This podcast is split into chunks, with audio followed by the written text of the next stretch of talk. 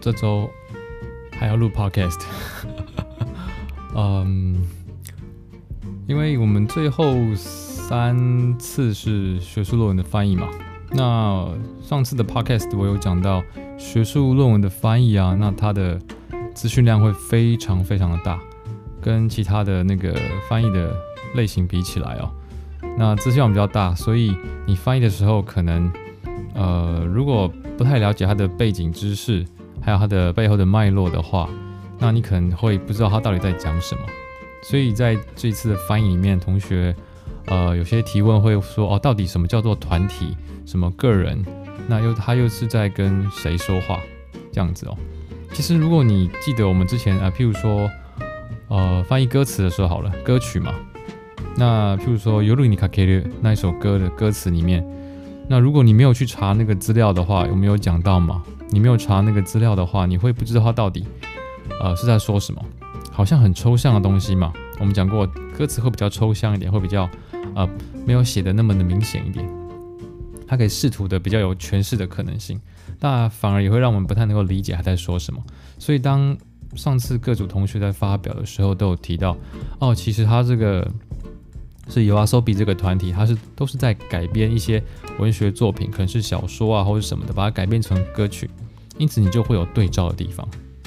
OK，你会有对照它从小说，然后而且是网络的小说、短篇小说，然后再改编成歌曲，所以你会有对照的地方，知道它到底好像是在提什么，好像是在讲什么东西。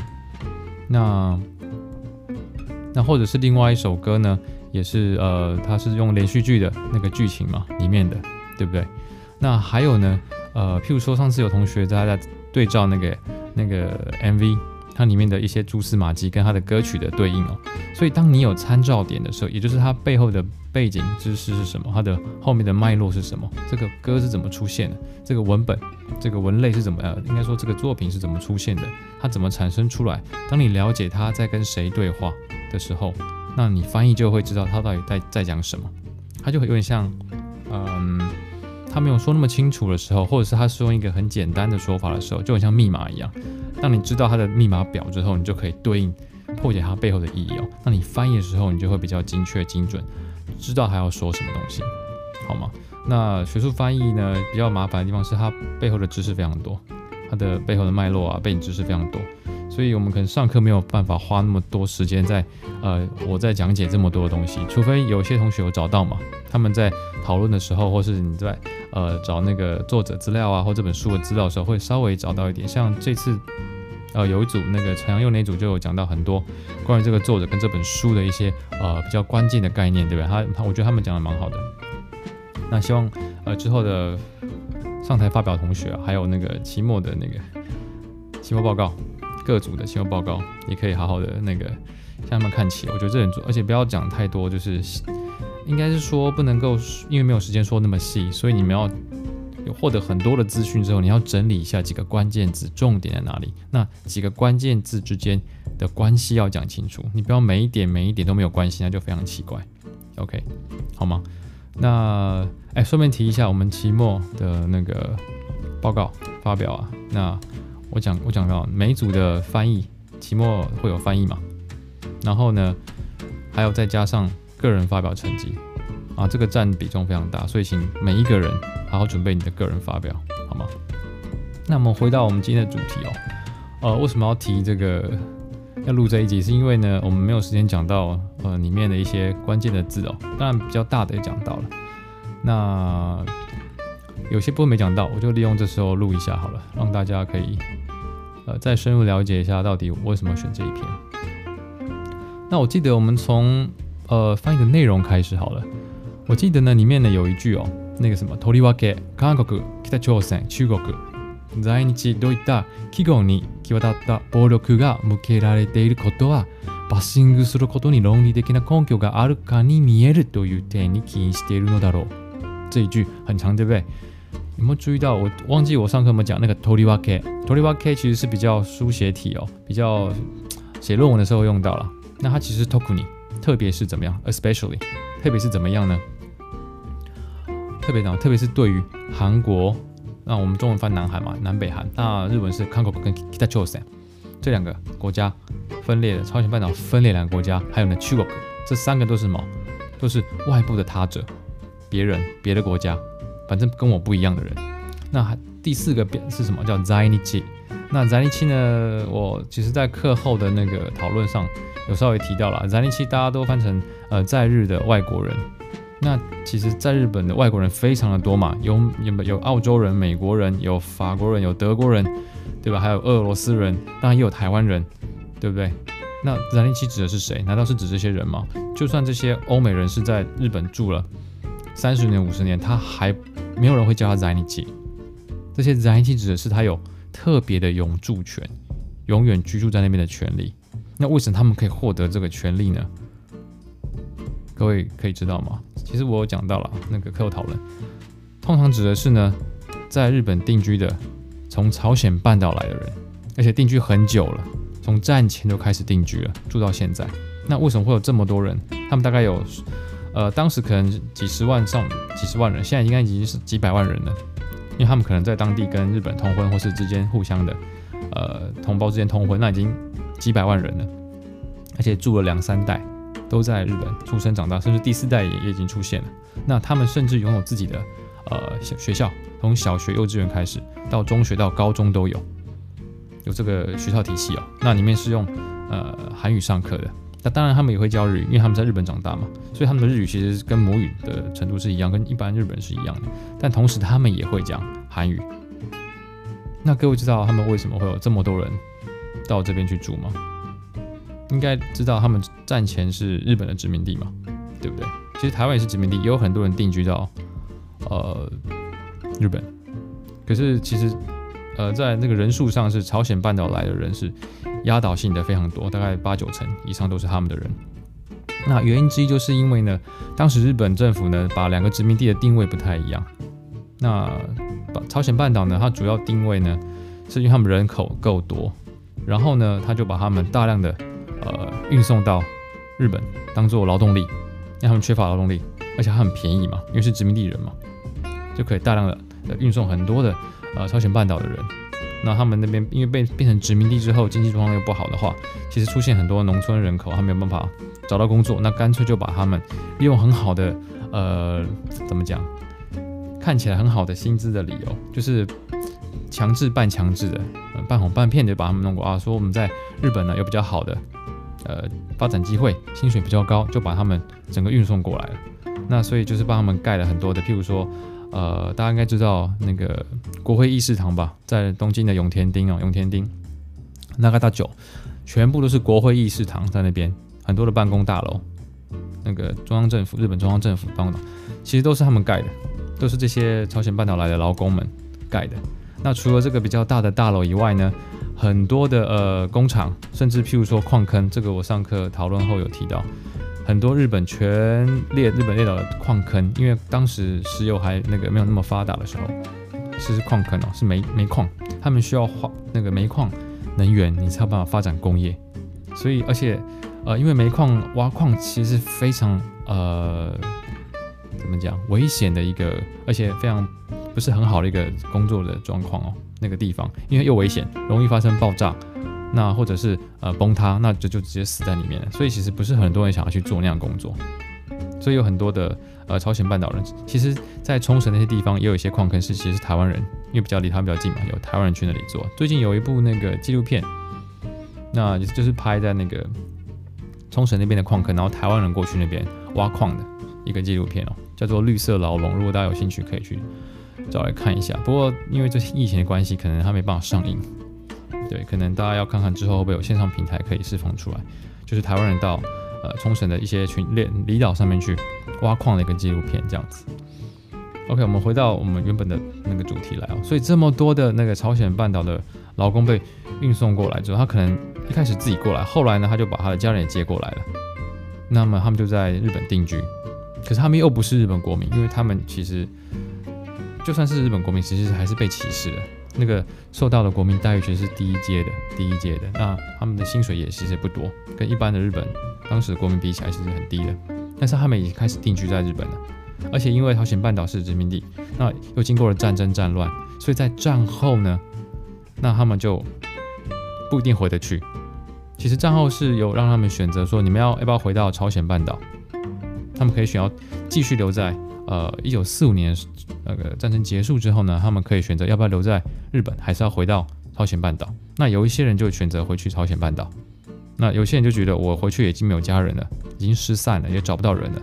那他在日本已经可能呃，因为他们一九一零年代开始被开始住在日本嘛，那可能住了二三十年了，已经习惯日本的生活了。那他可能也小有事业，或是有一些呃定居在那边，他也不知道怎么回去，那他就选择留在日本。他想看看状况，因为战后其实南北韩那时候朝鲜半岛还在战乱，他们觉得危险，也没有马上回去，他们想要等情势比较稳定之后再回去。那么回去之后呢，呃，才会找到家人嘛。可是因为呃，因为大家知道一九五年韩战爆发嘛，所以又分裂成南北韩，所以选择回到呃北边的，譬如说平壤的人，他们就可能变成了。呃，北韩的人，北朝鲜，然后呢，回到南部的，比如说那时候叫做现在叫首尔，以前叫汉城，回到汉城或者比较南边的人呢，他们就变成了韩国人。所以他们第一次在一九四五年要选择你要留在日本还是回到朝鲜半岛。那一九五零年之后呢，分裂朝鲜半岛分成南北韩之后，他们又面临又再一次的选择。那你是要你因为日本政府要给他们身份，那你们到底要领你们要护照，你们要北韩的护照还是要南韩的护照？要跟南北韩的政府分别提出申请哦，然后把要给他们定位，到底你们是什么样的人，以什么样的身份待在日本，所以面临这样的选择，突然就变成南韩人，南韩的韩国人，或变成北朝鲜、北韩的人。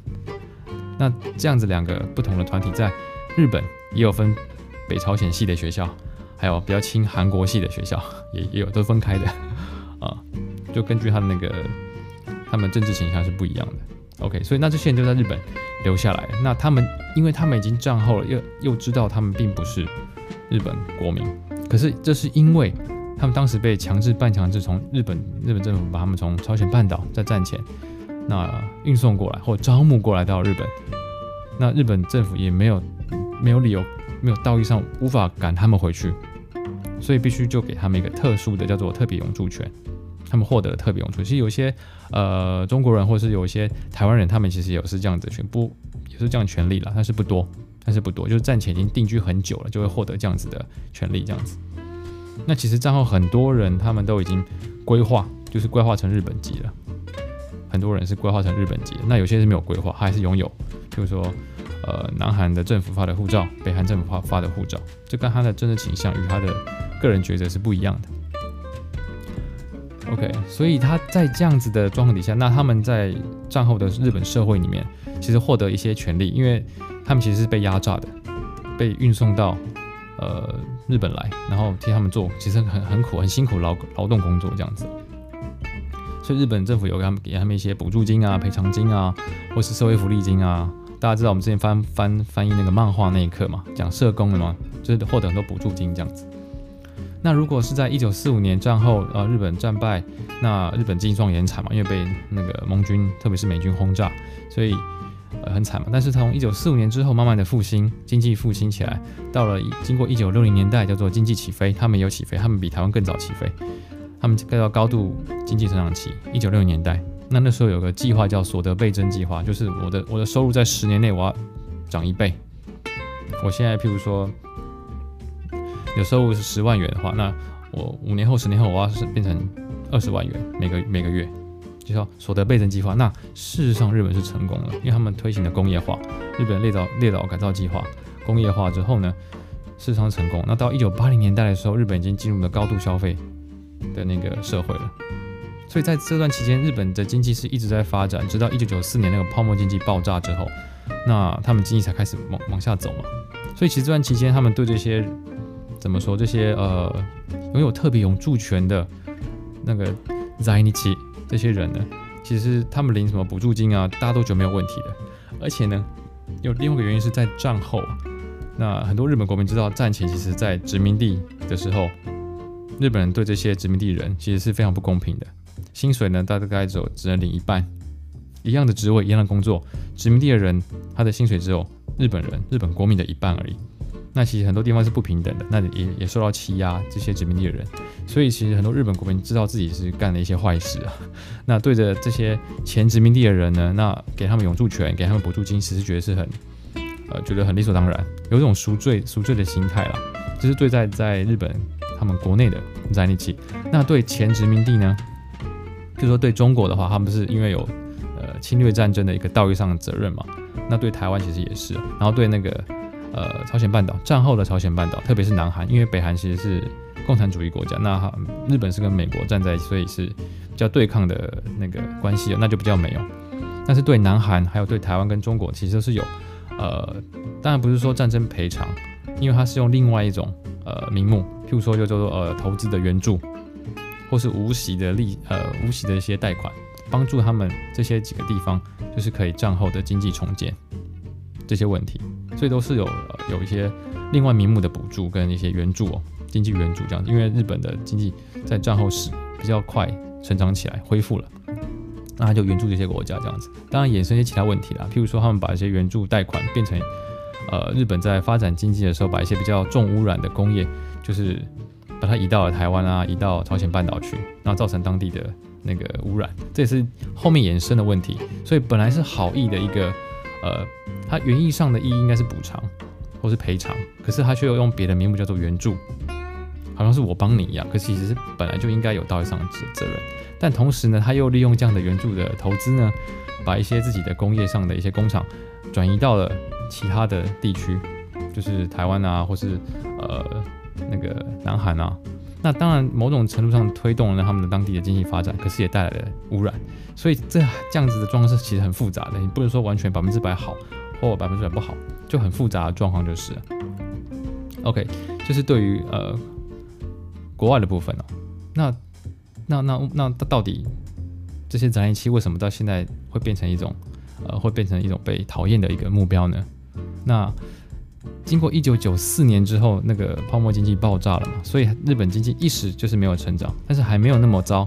然后又后来又碰到，其实那我给大家的文件那个翻译的前面有写哦，后来又经过了那个什么少子化，然后呢东日本大地震、福岛核灾，所以日本的社会那个经济状况越来越不好，越来越不好，然后也无法成长。那人民的生活呢一直没有呃持续改善的话，他们会对于自己生活上的不满与不安，他们必须找一个对象去发泄。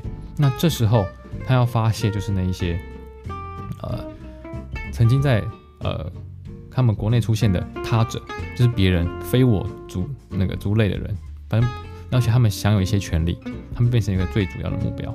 那在呃国外的话，那可能就是韩国啊，或者北韩啊，还有中国啊，因为是最大的竞争者，这样子经经经济上的竞争者。那在日本国内呢，最容易看见的是些什么？在日记。就指那些在日的朝鲜人或在日韩国人，因为他们选择不同的国籍了，所以、嗯、不能一概而论。这样子叫在日记。所以とりわけ在日といった记号に际立つ暴力。 对于这些标签，我讲过嘛，这几个是什么？它其实是标签。那日文他们写记号，对不对？所以这记号其实是被创造出来的标签。而且とりわけ，特别是对这些标签的暴力，所以表示还有其他对于其他的标签或者其他的。呃，族群的暴力，譬如说什么暴力？譬如说对女性的暴力的偏见，或是一种呃嫌恶感，或是打压，或是对 LGBT 族群 对他们的歧视，对他们的打压都有都有。但是呢，由于呢，譬如说女性的话，她毕竟也是有日本国民身份，那也是也是用的日语日语嘛，所以比较不容易辨认出来你要怎么非我族群。OK。那 LGBT 族群在日本更不用说，他们其实是隐形的，只是近几年才慢慢出现。他们其实不愿意公开 coming out，所以也而且没有那么多人，因为他没有公开嘛，你也不知道到底有多少人，很多是就是藏在自己心里这样子。那最容易看见就是这些在日记，日常生活中你会看到他们，你会知道他们，而且他们领有一些权利，有些福利，所以就变成他们とりわけ特别的攻击目标。这、就是在国内，那国外就是对于呃韩国啊、北韩啊跟中国这样子。OK，那大家有没有问，哎、欸，为什么没有台湾？为什么没有台湾？因为台湾呢，呃，基本上是不存在，在他们脑筋里面是不存在的，invisible。 OK，那至于为什么，我可能之后要再开另外一集 podcast 再讲得完，这个有点复杂。就是从一九四五年之后到一九大概九零年之后到两千年初期，台湾才慢慢出现。基本上在日本的国民脑子里，脑台湾是不存在的。就是，嗯，不会去想要特别想要台湾这个地方。OK，即使他日本呢曾经统治台湾五十年，殖民统治五十年，可是他们却在战后是很长时段是被遗忘。那这个很有点复杂，这之后有机会我们再讲好了。如果大家想要听的话，我们再说。OK，所以现在出现了对于在日的在日记他们的歧视，对不对？而且它并不是个人的歧视，我们在文章翻译里面是不是这种团体的？是不是一个出现一个团体，对不对？融入一个团体，对不对？到底什么团体？那他没有写到，那大家可能不知道，这个团体指的是那个在特改在特会。那个我会把那个这个资讯啊放在我的 podcast 的那个资讯栏里面，大家可以去找来看。OK，就是在日特权，他们觉得他们是在日特权组织，然后要反对他。反对这些在日特权组织的一个市民组市民团体组成的一个会议，就是要排排除这些在日族群。他觉得他们都是呃好吃懒做，想尽我们的税金，然后就是让他们我们国家的钱，所以我们的生活才这么的不好，这样拖累我们的国家，拖会拖累我们的日本这个国家政府的财政这样子。那是在特会啊，那这这个这个在两千零七年到两千多少年啊，一几年的时候。大概到一五年、一六年都还存在，就这个风潮，就是有一种排斥外国的，或者排斥呃外来族群的那种爱国爱爱国主义，这样子哦。那那么在这篇那个我们的翻译里面呢，他是认为他是他们的那个主张啊，他们有很多主张，就像我刚刚讲，他们觉得他们是滥用这个社会的福利制度啊，领了很多补助金啊，然后又不肯融入我们社会，还用自己的语言，还有自己的学校啊。这样子哦，那他认为这样子的呃道理，这样子的逻辑好像是呃有有有有他们一定的逻辑，所以才会呃怎么吸引这么多人去相信他们。那这么多人通常是他心中有很多不满跟不安，因为日本经济就是一直持续的低落嘛，那影响到他的生活，他可能就是很困窘了，或是觉得很不安，对未来觉得啊我会不会变成呃就是低收入族群啊？他可能还不是低收入族群，可是他觉得我未来会不会沦落呢？是这样子的。所以，他这本书的作者认为，这其实，在分析上其实是一种，呃，他无法以学术分析，那无法用逻辑去检证的一种，他就是只是一种心情跟印象而已。它只是一个心情跟印象而已。为什么？因为如果你可以想到他们为什么这些人会在日本存在呢？会定居在日本，就是因为战前他们被强制、半强制的从朝鲜半岛运送到了日本来做苦力啊，做劳工，最低阶的劳工啊，那他们才会。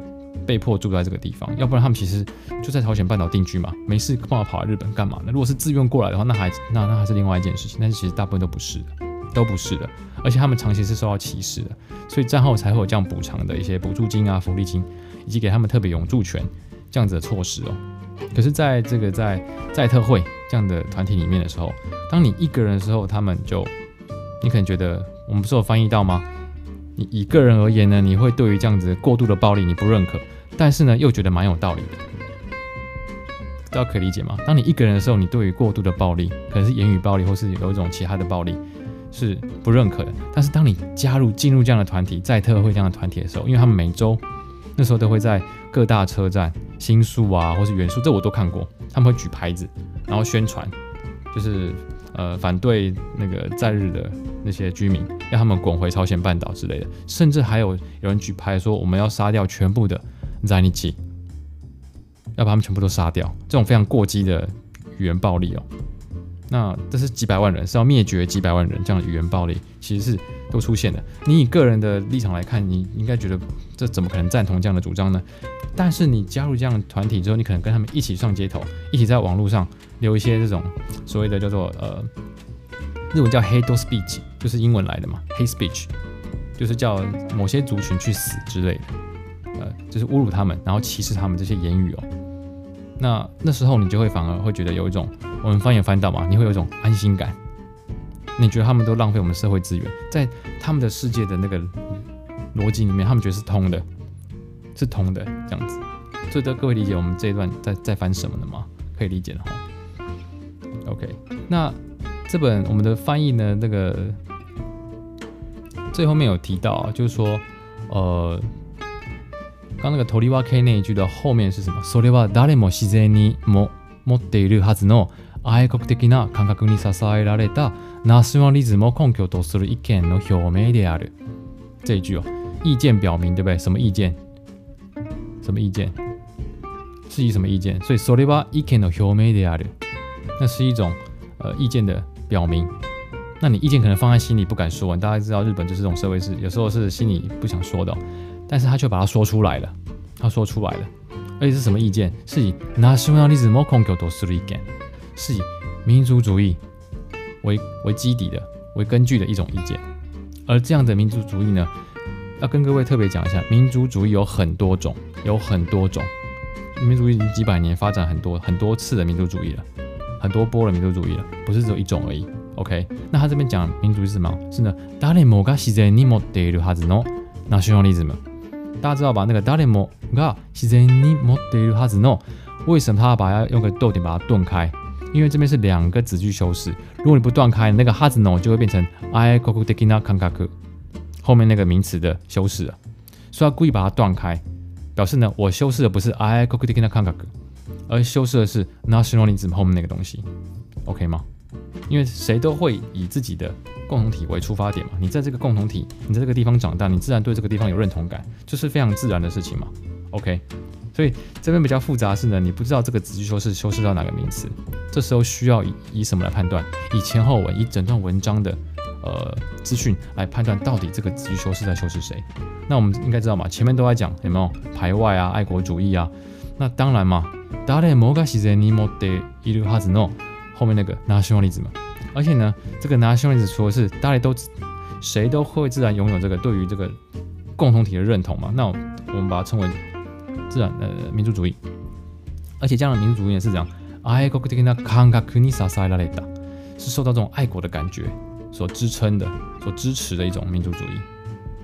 那他把这样的那个意见呢，民族的意见呢，他把它表达出来了。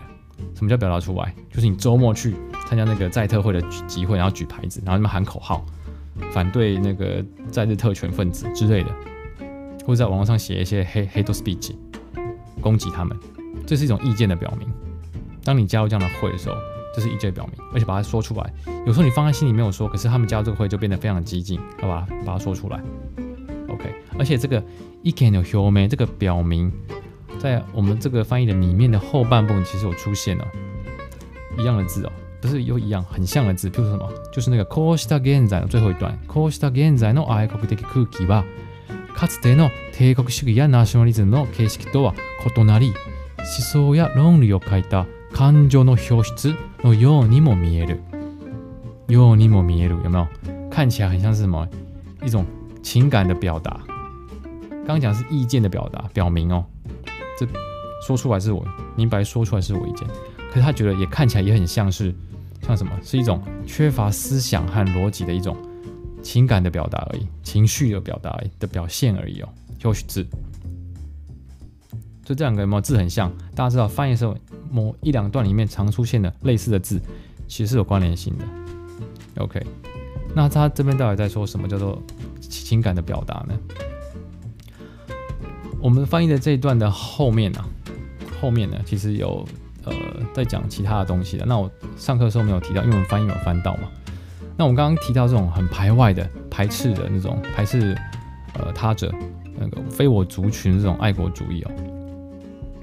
那为什么这个作者说他是呃缺乏思想和那个论理逻辑的一种呃情感呢？他只是情感表达而已呢，一种情绪而已哦。那我们就要回到到底那什么叫做？而且他觉得他是什么？无法怎么讲？经过学术分析啊，或是逻辑的推的那个验检证的，他只是一个那个一种心情表达而已。情绪罢了，又或是印象而已。我们翻有翻到嘛，对不对？会叫做爱国的空气，一种气氛。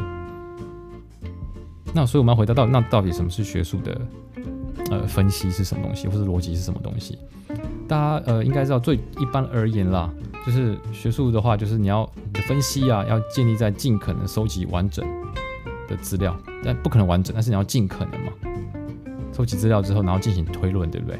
而逻辑呢，它就分主要分两种嘛，就是推论跟归纳，所以你都要有尽可能的把资料收集完成。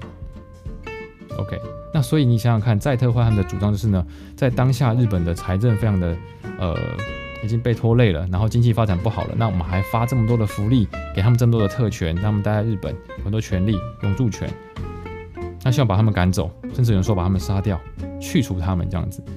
那这样听起来是不是好像哦，没错哦，这日本政府财政不好了，我们经济不好了，还给这些外来族群这么多的权利？那如果把他们去除掉的话，我们可以享受他的权利啊，享受他的啊，省掉很多的金钱以及预算，对不对？听起来是不是很有道理？但是如果把呃，你如果不把时间没有限定在当下二两千年之后，而是你们往前看这个历史上，他们为什么会出现在日本这件事情呢？你就知道，其实他们也是不愿意啊。他们是被迫过来的，他们是遭遭受了很多的侵害以以歧视，所以如果你把全部的资料都收集完整的话，尽可能的去看的话，你会知道现在的福利、现在的补助、现在的权利，其实是为了补偿之前他们被侵害、被歧视、被欺压的补偿，其实是这样子来的，所以变成他们的在特会的这种主张。呃，乍听之下，在某种时空概念里面，某一段某段时间点里面是非常的、非常的，好像很很有道理、很有逻辑的。但是如果你把尽可能把所有的资料、历史上的资料与资讯放在一起看的时候，你就知道，哦，这个其实他们说话其实是没有道理的，不是没有道理，是有点自相矛盾的。所以可以理解吗？为什么他会这个作者会认为说他是经不起学术上的那种呃推论去检证？是无法检证他的，他无法通过这个检证的。那那其实大家都说啊，其实很多说法，A 说 B，A 说这个，B 说这个，C 说这个，大家都有他们的道理嘛。大家可以对，是没错，是有很多的道理。但是学术的标准只有一个，学术的标准就是一个而已。因为如果各国学术有不一样的话，那那个学术是不会发展的。不可能说你有你的学术标准，我有我的学术标准，那我们的我们的科学，我们的人文科学。一般的自然科学、人文科学都不会有发展的，因为学术就是这一套标准而已，是一样的，是全世界都共同的。要尽可能把所有资料收集完整。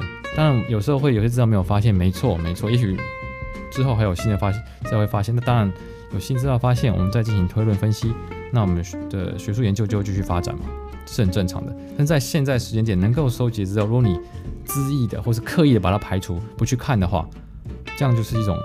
呃，不符合学术的逻辑推论的一个做法。OK，那为什么会提到这个东西呢？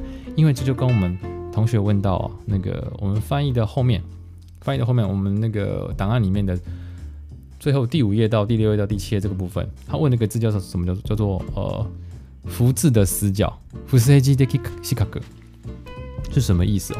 因为这个作者呢，不是只在，不是只有在呃说啊，你们这个没有道理而已。他而是把他们为什么会出现这样子在特会这样的风潮会出现，而且吸引非常多人的支持。因为我记得我那时候，呃，我课后讨论的时候也有说了，我大概他们这个风潮在二零一零年就慢慢的起来。那我那时候都在，我在一二年的时候，哎，一几年啊？我看一下，一三一四一五年，我那时候去日本书店，他们都摆比较畅销的书都摆在门口嘛，一个一个柜子那边，或是一个台子那边。那时候你只要一进书店，就会看到很多。很多的书是关于在特会的书，那都是要在强调要批评那些呃在日在日期，要他们滚出去之类的这种蔚为风潮，而且书卖的非常非常好，很多人去支持这件事情，因为他们可能忘记了，有些人是忘记了这个历史是怎么出现的这样子。那这个作者他二零一五年把这出出版这本书嘛，他为了就是要呃去说明这样子的风潮是怎么出现的。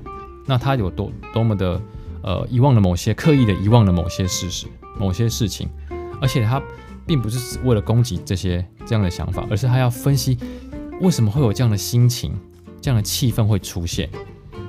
这并不只是当当当代二零一零年或是两千年代之后的的的事情，而是呢，它其实有它历史的根源的。那它把它跟战前的日本的帝国主义，以及呢战前的一些检阅的。体制，大家知道什么检阅吧？就是你出版书啊、出版杂志、出版呃新闻报纸，你有些字你不能提，你就会被检阅的那个官员体制会把它变成，会把它画画掉，画成白色的，或用圈圈变成圈圈。某些字不能提，某些段落不能提，某些名字不能提，就变成圈圈或叉叉，你就被划掉，这样子。甚至呢，当你常常接受检阅，对不对？如果你太多的敏感敏感字、关键字的话呢，你可能那一期。那本书就被禁了，那你会承受很多巨大的经济损失，因为你都准备好你要出版，就你不能卖，你可能被扣押，所以你会承受很大的经经济上的损失哦。因此，甚至在编辑那边，他就发展出一种很自主的自我检阅。我还没有出版，还没有送到呃那个检阅的机关去接受检阅之前，我自己先自行检阅了，自行自己的自动自发的把某些字那个 block 掉，变成圈圈叉叉这样子，把它划掉了，就变成自我检阅了。OK，他已经内化到编辑者以甚至作者的心里。我说哦，我写这个可能不会通过，那我就不如就不要写，自我检阅了。所以就变成会有这样的那个这样的出现了，这样的想法出现。那他认为呢，像这种爱国的呃主义式的风气呢，是源自于呢近代日本帝国主义的一种无关心，就是我们这个书的标题嘛，爱国的无关心，爱国性的，非常爱国式的那种不关心。那不关心什么东西？这我们翻译有提到吗？不关心韩国，不关心北韩。不关心南韩、北韩，不关心中国，也不，其实他们都不关心这些在在尼基了，他们只是贴了标签而已。标签跟这些族群或这些国家的实际状况其实是完全没有关系的。他们根本不关心这些人是过着什么样的生活，在想什么事情，只是贴了标签而已。那这样的标签是建奠基于这种爱国主义排外的一种心情、这种风气，而且它不是现在才有，而是以前的日本。近代日本的那种帝国主义其实就出现了，那主要是两点，第一个刚刚讲的检阅体制，还有这种检阅体制呢，因为影响到谁？编辑者之后呢，甚至连作者写稿的人，或者写小说、写作品的人、说故事的人，也被也被影响到，变成一种自动自发的一种检阅了。那他的故事里面一种形式哦，叫什么那个物语的形式呢，就会自我检阅，所以呢。检阅体制呢，就叫“伏塞机”。那个“伏”字就是把它变成圈圈叉叉或涂黑，或是把它挖掉。那另外一种是在物语形式，你在说故事，你在讲什么东西的时候，你的注意力在某个地方，它叫做“伏塞机 ”（dekishikaku）。伏字的死角，死角就是看不到嘛，而且你甚至你不会意识到，你很自主性，而且无意识的就会对某些事情、某些东西，你就不去看，那边真的就叫无关心，OK 吗？就是 “i kokudeki mokanshi”。是这样出现的，那这是一种心态，或是一种无意识的意识，不知道各位可以理解这样的事情哦。这是我们在这个前言在讲的东西，所以你如果理解到这个东西之后，我们翻译我们那一段，你可能会比较特别的、比较精精确一点。到底什么叫做呃这些记号是代表什么样的意思？然后呢，为什么会有出现这些不安啊、不满的情形？那是因为日本社会的呃状况是这样子。而且什么叫做呃暴力是哪？暴力的实在状况是怎么样？什么叫做暴力？那什么叫集团？哪一些集团？那他其实没有写的很明白，对不对？如果可以了解这些背景知识的话，那其实你就可以理解到，他只是在特会。那这本书要回应的就是在特会这样的排外的爱国主义的风潮，他要去分析它是怎么形成的，分析它怎么形成的。那除了这些在日期或是中国啊、南北韩之外，那他也把，因为这个作者是女性，他也把呃这样子的风潮怎么形成的，这样的想法怎么形成的，也把跟 gender，我们上周翻译跟 gender 相关的，其实跟 gender 很多关系，因为参加在特会里面的成员很多，不只有男性哦，有很多女性。我刚刚提到嘛，其实女性也是被被歧视啊，男女不太平等，他他们却把这样子的自己的弱势，把自己的一些困境。可以转移到借由歧视其他族群转移过去，转移他的心情啊，他的他的待遇，他的遭遇可能没有转移，可是他的心情可以被转移，而获得在团体中的一种满足感。我是一份子，而不是被别人当成一种外来者被歧视这样子。而其实呢，现在这样子的呃歧视啊，那并不是只有排外的歧视，并不是只有呃现在才出现。如果你看到日本的历史的话，在一九二三年的关东大地震，那时候也发生大地震，非常大的地震哦。那当时就流传着一个传说中，呃，因为发生大火灾嘛，在东京哦，银座那一带啊，各地都发生大火灾，那他们就开始很害怕，日本人就很害怕，他觉得啊，我们那时候会不会被朝鲜人攻击？他们传说有些谣言就说啊，会不会是日朝鲜人？因为他们平常一直欺负朝鲜人嘛，他们觉得朝鲜人会不会要反击我们呢？趁这个这个灾难的时候，说他们会可能会在井水里面下毒，要毒死日本人。所以他们就组织的那种义勇团啊，到处的去残杀住在东京的或是各地的日本各地的特别是东京啦的那哪些人，那些朝鲜人被他们杀掉很多很多人。那除了他们还有谁？还有那些左翼社会主义分子，觉得他们是卖国贼。那很多人就把很多人就是那时候被被杀掉了，很多左翼分子、社会主义分子、日本人哦就被杀掉，觉得他们不是国民，你们是背叛者，就被杀掉了。这非常非常可怕。